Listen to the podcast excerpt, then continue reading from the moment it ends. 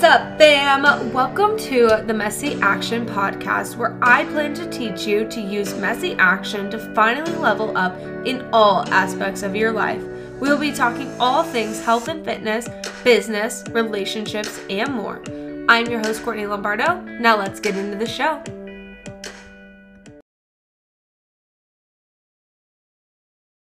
What's up, fam? Welcome back to the podcast.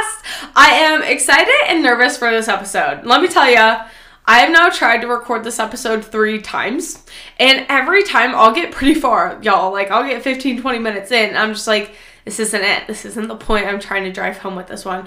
But for me, this was a very important one, that finding the words to explain how I feel through it is so important for me, okay? So bear with me. I'm really gonna try to drive a point home, but it sounds random, but I wanna talk about this idea and concept of ordinary Barbie. Now, if you saw the Barbie movie, which I did, I saw her when she first came out, and I know it's controversial, and it doesn't need to be. I think it's a great film. I think it's fun to watch, and I think that there's just some real hitters for women and girls growing up in the society we live in. Like, it just is what it is, right? And opinions aside, again, there's just some really good points I want to drive home, and number one being this concept of ordinary Barbie that is presented at the end of the film, okay? And it was funny because she presented this idea and he's like, oh, no, no, no one's gonna want that. And some guy behind him is like, oh, that idea is gonna sell. Why is it gonna sell? Because it gives freedom. It grants freedom to women and also girls growing up in the society. And I think especially for the target audience of this movie, aka me, a woman who grew up around Barbies, always striving to be that stereotypical Barbie, it felt freeing to understand and learn that it you the, the idea behind it is that it's not that you have to be ordinary or average. It's not that you can't strive to be extraordinary or do crazy things. It's that you don't have to strive to fit into a box. You get to strive to do what you want that feels extraordinary to you, and that is ordinary, right? If you want to be a mom and a dang good mom at that, and that is all you aspire to be, beautiful. That that is all that you need to do, right? There's not like, oh, that's it. No, that's not the vibes, right?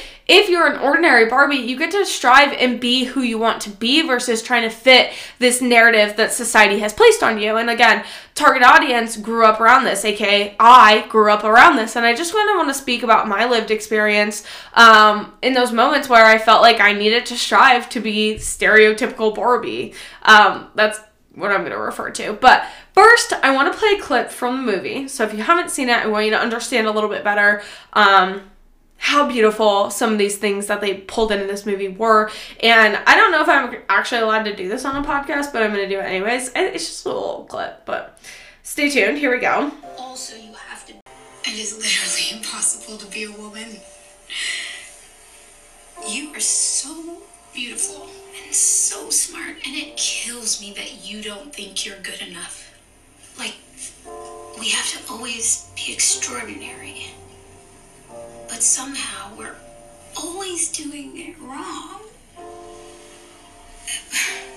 You have to be thin, but not too thin. And you can never say you want to be thin. You have to say you want to be healthy, but also you have to be thin. You have to have money, but you can't ask for money because that's crass. You have to be a boss, but you can't be mean. You have to lead, but you can't squash other people's ideas. You're supposed to love being a mother, but don't talk about your kids all the damn time. You have to be a career woman, but also always be looking out for other people. You have... How is that not the most... Like, I'm, I'm gonna cry.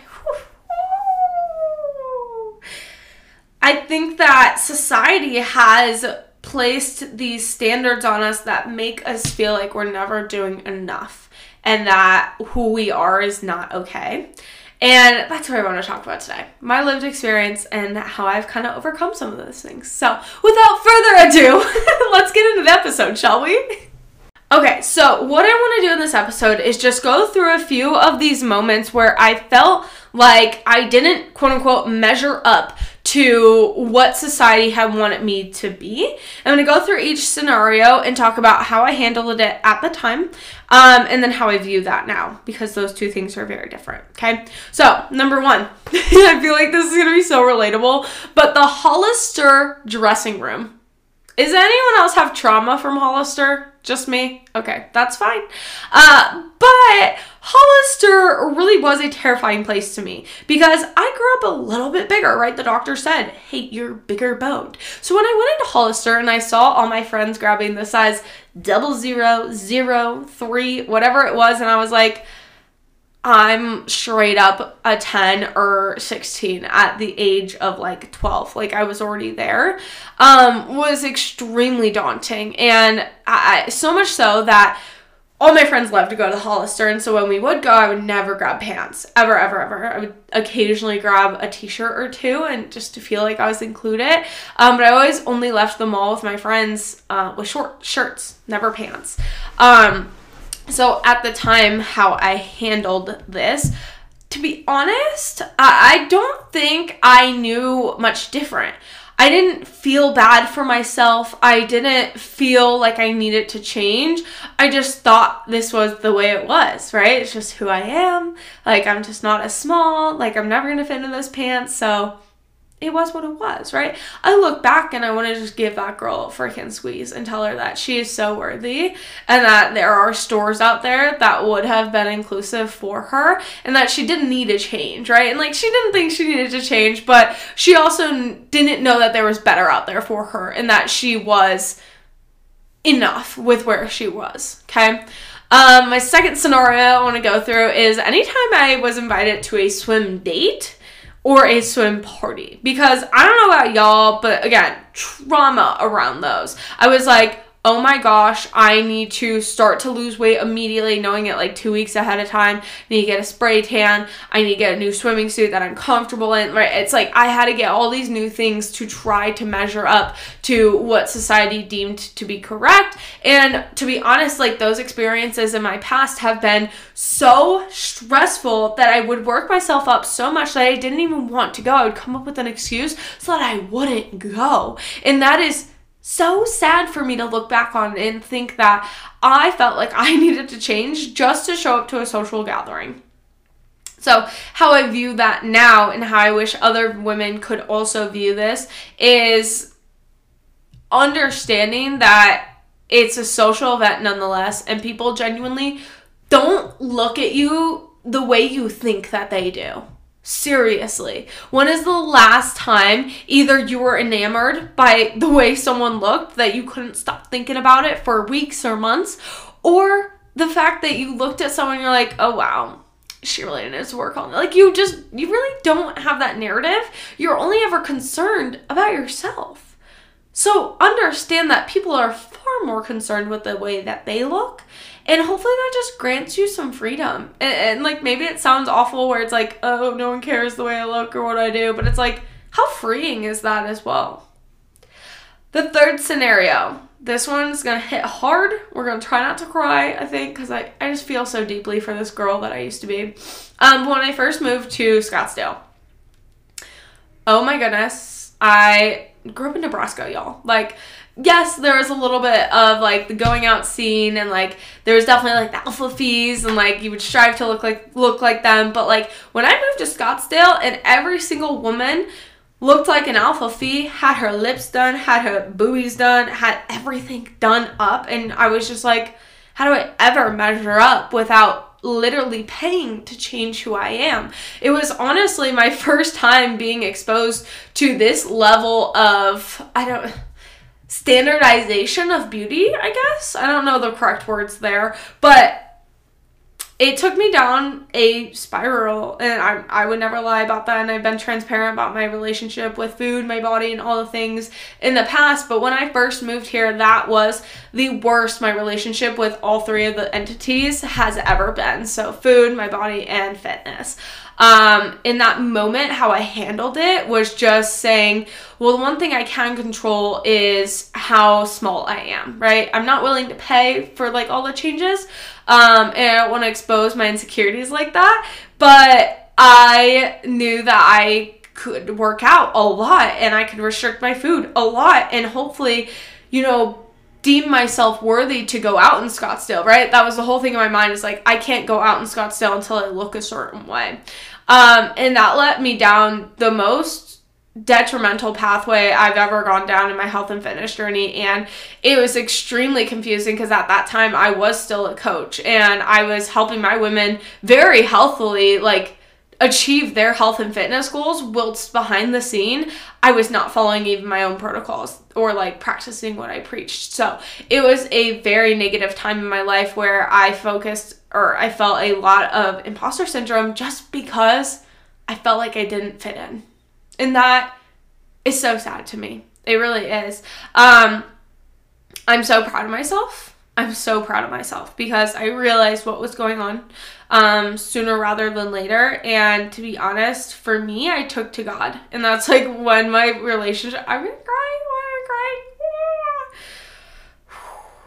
That's like when my relationship with God really took off because I just felt like it was so out of my control um, to feel the way I felt around food. Like I was focused on it all day and it was not making me the person that I wanted to be, the coach that I wanted to be.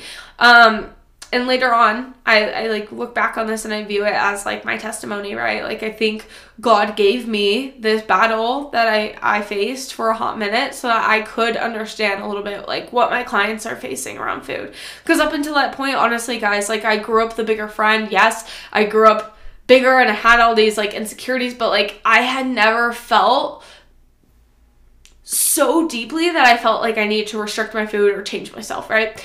Up until I moved here. And that was really tough. It was really tough. And I view that as seriously my testimony now. Um, and now it is my job to make sure that other women do never feel inadequate enough to do those things to themselves, because we are all worthy with where we are right now, period. And that God put you on this earth to look that way. Okay, whew, moving on from that one. Um, another time that I felt like I wasn't measuring up is when I first entered the weights section. Mm-hmm. Mm-hmm. I looked at, there was like a distinct line in my gym that's like weights versus cardio. And like I would look at that line and I'm like, that is the dark side, Simba. That is where we don't go. Like, deadass, I would not go over there. And it took me so long to feel worthy enough. And I think even at that point where I crossed over that line, it wasn't really a feeling of worthiness. It was more so just like messy action. I was like, I'm going to do it anyways. Um, because even when I would go over there, I would wear like really big baggy clothes. Like, I was like, I'm still not like wearing the Gymshark, like full sets. And like, I don't fully belong here probably, but like, I'm going to go anyways. And thank you. Thank God for that. Thank you, Lord, for pushing me over that freaking line, because obviously it has changed my life. It has changed my physique. It has changed my feelings, all the different things. It has done so much. So looking back on that moment where I felt like I didn't measure up enough to simply go and lift some weights, I just want to like tell that girl, and if this is you today struggling with understanding that you are worthy to walk into the weight section, walk into a supplement store, walk into a bougie athletic store, whatever it is, you are worthy right here, right now, period. And again, it goes back to that concept. Like, no one is as concerned about what you are doing as you think that they are. And we all, period, all, period, have to start somewhere. And if you don't start, then you're always going to be in this cycle of, I wonder if, or I wish I could, or woe is me. And you're going to, you're going to fall into a victim mindset. I would much rather you take some freaking messy action, whether you feel ready, whether you feel worthy or not. I think that that is where I'm going to end this episode uh, because I have an important announcement. Today, I am launching, which by the way, you guys are knowing first, but I am launching my first ever podcast party. Yeah, what the heck is a podcast party? I don't even know at this point, but we're doing it. It sounds freaking fun, right? It is Messy Action's first birthday this coming week. It is like, I literally launched like January thirtieth of last year. So we are going to do a three-day celebration where I leak some very juicy episodes where I bring in guests. Like, I'm bringing my hometown friends, y'all. They roast me. I can't wait for you to hear it, but like, it's tough. Um, I bring on my parents. They also roast me. And then I also bring on my fiance. So I think they're just going to be like really fun episode drops. And then in each episode, I'm giving out like a gnarly giveaway. So I'm just super excited. The goal behind this is I really want to grow my broadcast channel on my page. So to be eligible for these giveaways and to know anything that's going on with the podcast party, you have to join my broadcast channel on cbardo fit. Okay. So it is literally titled under my bio, podcast party. Join it. And then I will see you in the party. That's like your little R S V P, okay? Outside of that, um, I just want to thank you for listening to yet another episode uh, on the Messy Action Podcast. Remember to like, follow, subscribe, and do all the things so I can keep posting some awesome podcasts. Um, and without further ado, today I will leave you the same way I always do, and that is to take some messy action in your life today. Love you so much.